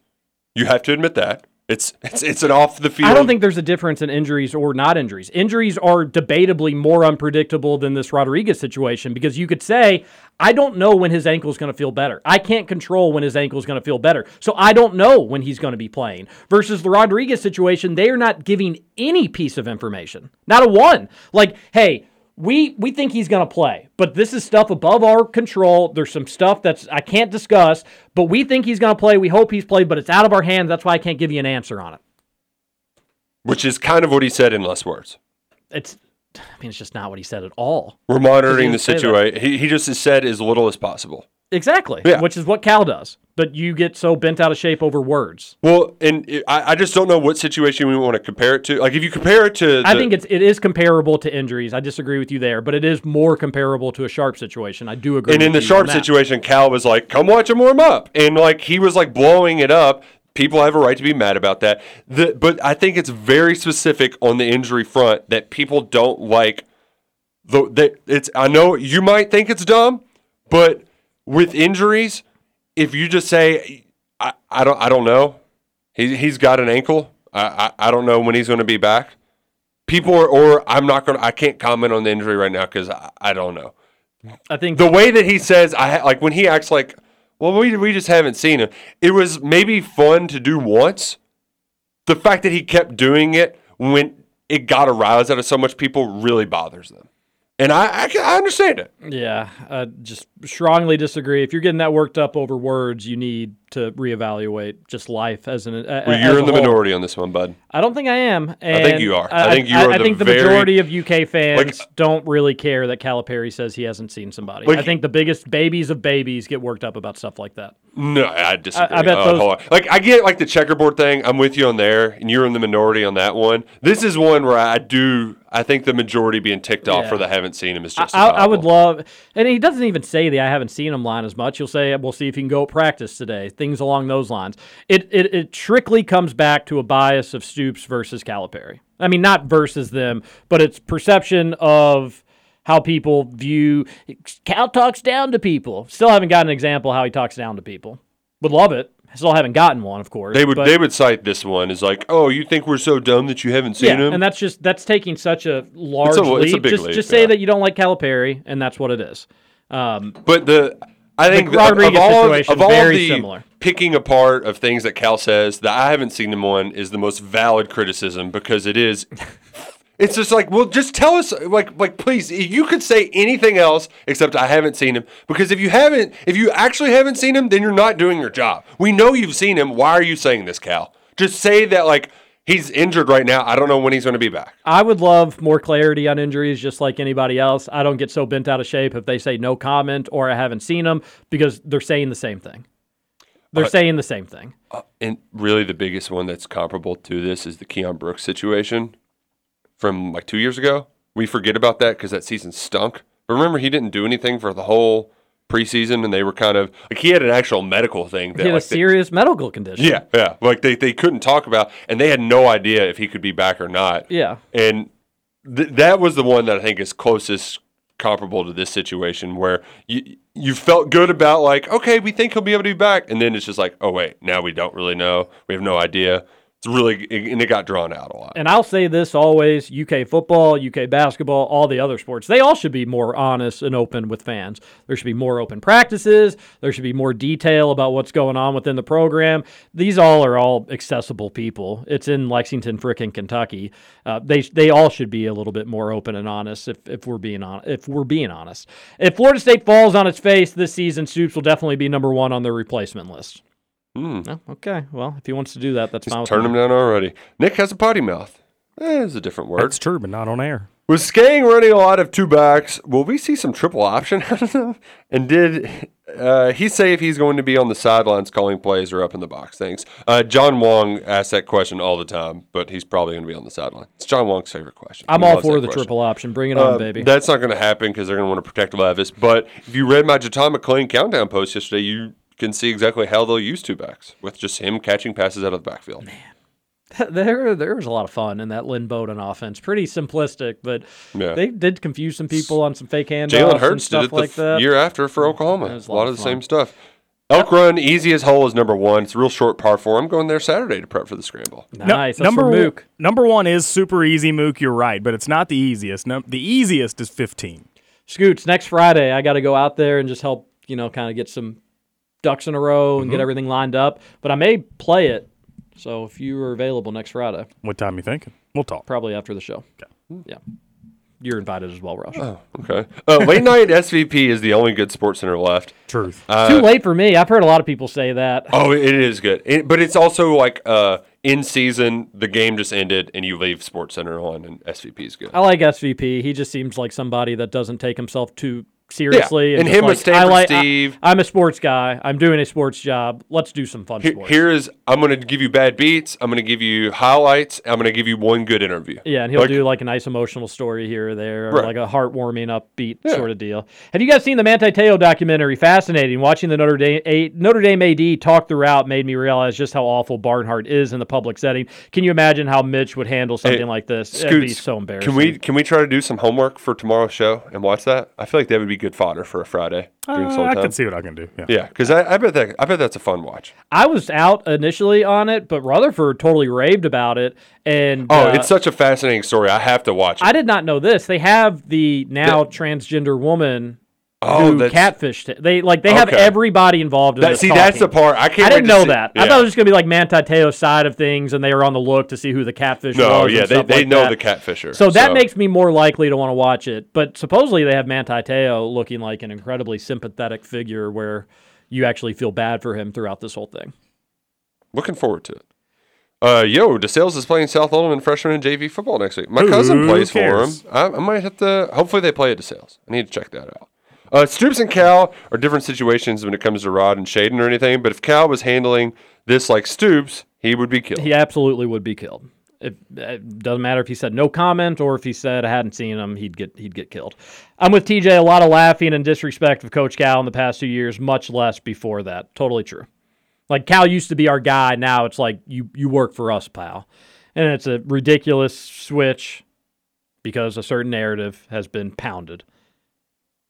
Stop being such a control freak. Cal can say whatever he wants, and that's a whole other thing, too. Yeah, and Stoops can say whatever he wants. I'm just talking about the hypocrisy between the two situations. Cal does it a lot more. I will give you that. Yeah. And it does get annoying because you just want to know, hey, is our guy going to be able to play this week or not? It does. I understand it. But I just don't get so worked up over freaking words. Like, you say this versus if you would have said this. People pay a lot more attention to them, too. They admittedly do. Like, when we had the open practice, Stoops just, before he started, he was like, I'm not getting into you personnel-wise right now. We got a lot of guys down because dudes had COVID. He was just like, I'm not going to talk about it. So, like, please don't ask me about availability and stuff. And we just dealt with it. Yeah. Like, and sometimes you kind of have to do that. Cal's less of a straight shooter in that regards. And we feel like if Stoops could talk, he would in this situation. Like, we're putting some of the onus on the administration and Mitch Barnhart in this situation. And I also will say that, like, basketball and football kind of different setups where basketball, somebody could maybe be healthy-ish. You think that they're ready to play, but you have to think big picture in terms of, like, March and stuff like that a lot more. Where football, every Saturday is like, hey, if you can go, we really need you. Assuming it's a halfway decent game. Yeah. If it's, like, Popcorn State, it's not as huge as a deal. So sounds like a tasty opponent. I'm in on it. All right, that was a long show. Yep, I didn't anticipate getting into it at the end. Maybe we'll just start the show by playing the end of this show today. There you go, and then you get an hour and 50-minute show tomorrow. Yeah, that was terrible timing from you all. Couldn't help ourselves. We got into a little late debate that we didn't think was going to happen. Get over it, Scooch. We're master debaters. It's going to take me a while, but I might be able to. Okay, I believe in you. Everybody have a great Thursday. Enjoy your Friday. Be safe. Have a good weekend. They'll be back here tomorrow. I may text in. I'm going to try. Like, I love doing old Kentucky roll call with you folks. We're getting to the fun part of the year, at least. But you all, show will be in good hands. Adios. Sitting on the porch drinking ice cold cherry coke. Everything is black and white.